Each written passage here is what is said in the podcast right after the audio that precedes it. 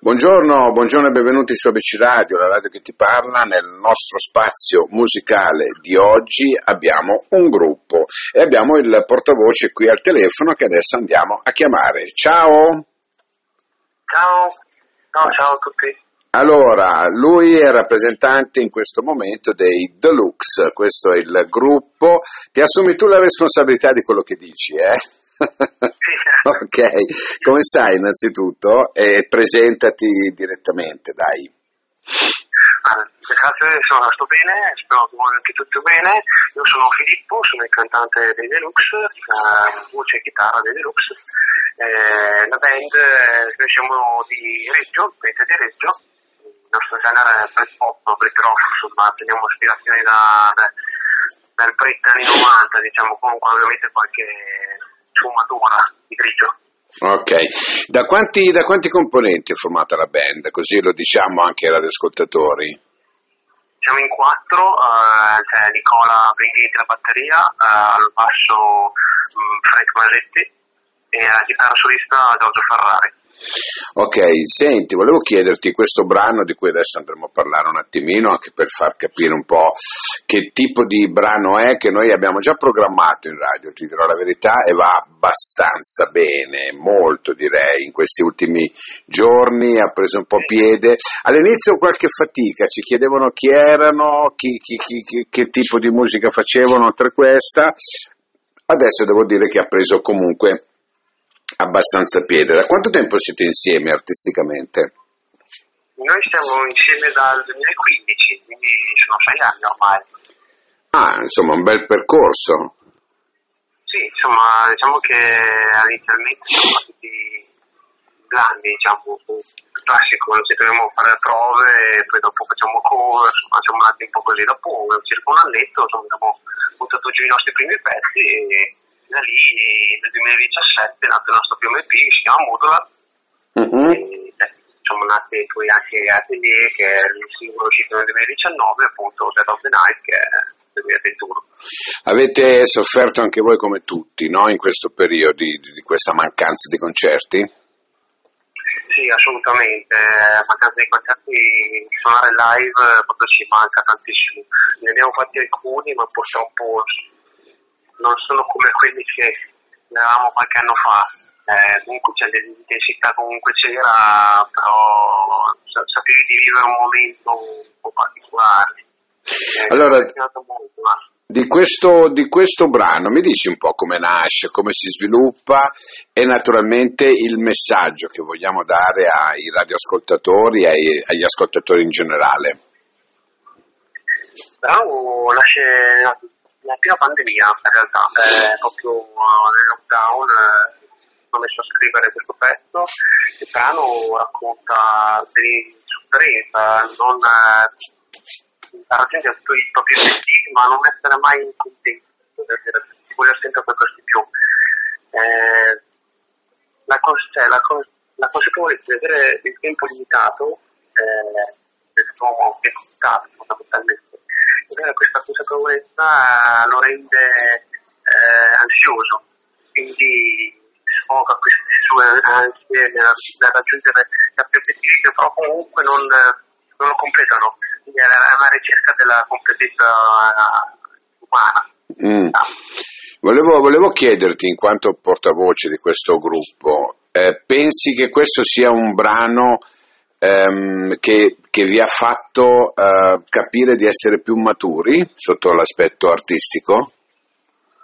Cioè lo potresti definire il, il brano di, di, una certa maturità? Beh, sicuramente sì, eh, è stato comunque è stato provato molto, abbiamo, abbiamo molto anche sul, sul testo, questo, questo brano, abbiamo lavorato molto intensamente, nonostante comunque eh, fossimo a casa, perché poi in quel periodo lì fossimo, eravamo, eravamo, a casa. Però diciamo che sì, c'è stata una crescita anche dall'ultimo singolo, devo dire che eh, anche strumentalmente, anche per quanto riguarda le parole, lyrics, diciamo che siamo maturati.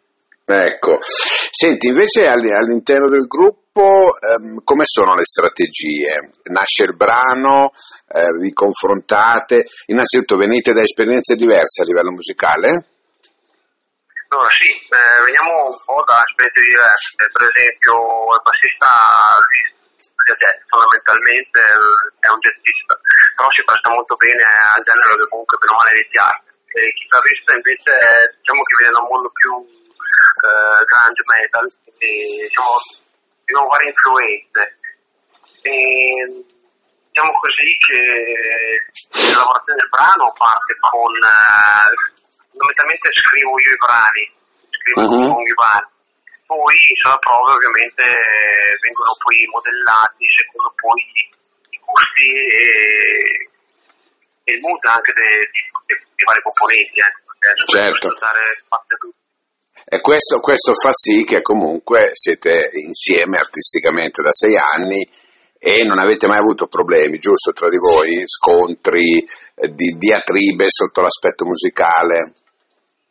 No, no, assolutamente. Uh, abbiamo cambiato qualche componente, sì, ma non, non per diatribe o per litigio o incomprensioni, più per motivi esterni.